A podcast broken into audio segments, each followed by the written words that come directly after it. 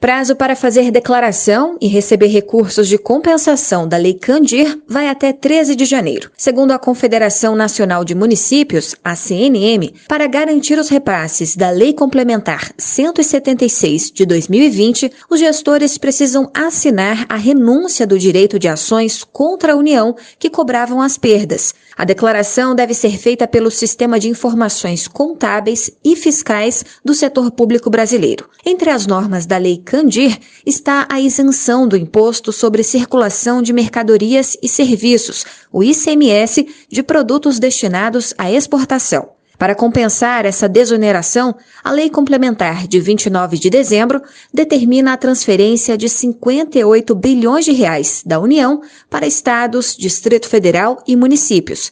O valor deve ser distribuído até 2037, sendo 75% aos estados e 25% aos municípios.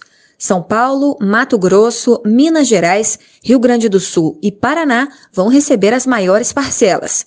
De acordo com a Secretaria do Tesouro Nacional, os municípios que já assinaram a renúncia até às 11 horas da última quarta-feira, dia 30 de dezembro, devem receber os recursos no dia 31 de dezembro. A transferência de valores referentes a 2020 deve ocorrer em parcela única. Já em 2021, os valores serão divididos em cotas mensais. Reportagem Paloma Custódio.